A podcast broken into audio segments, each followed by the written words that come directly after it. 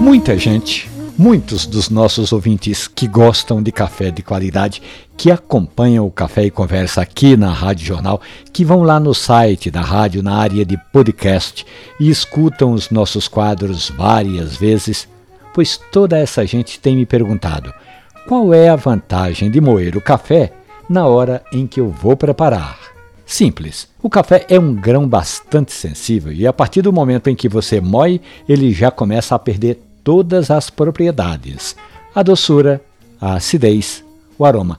Tudo vai se dissipando, se perdendo e muito rapidamente. Então, imagine que você comprou um pacote de café na bodega, no supermercado, e esse café já veio moído. Em resumo, significa dizer que já faz um bom tempo que muitas dessas qualidades já se perderam.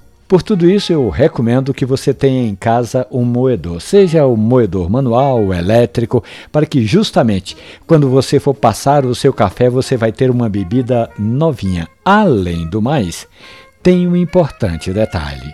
Se você compra café em grão, você vai ter a certeza de que está levando café para casa sem risco de misturas. Café e conversa. Um abraço. Bom café.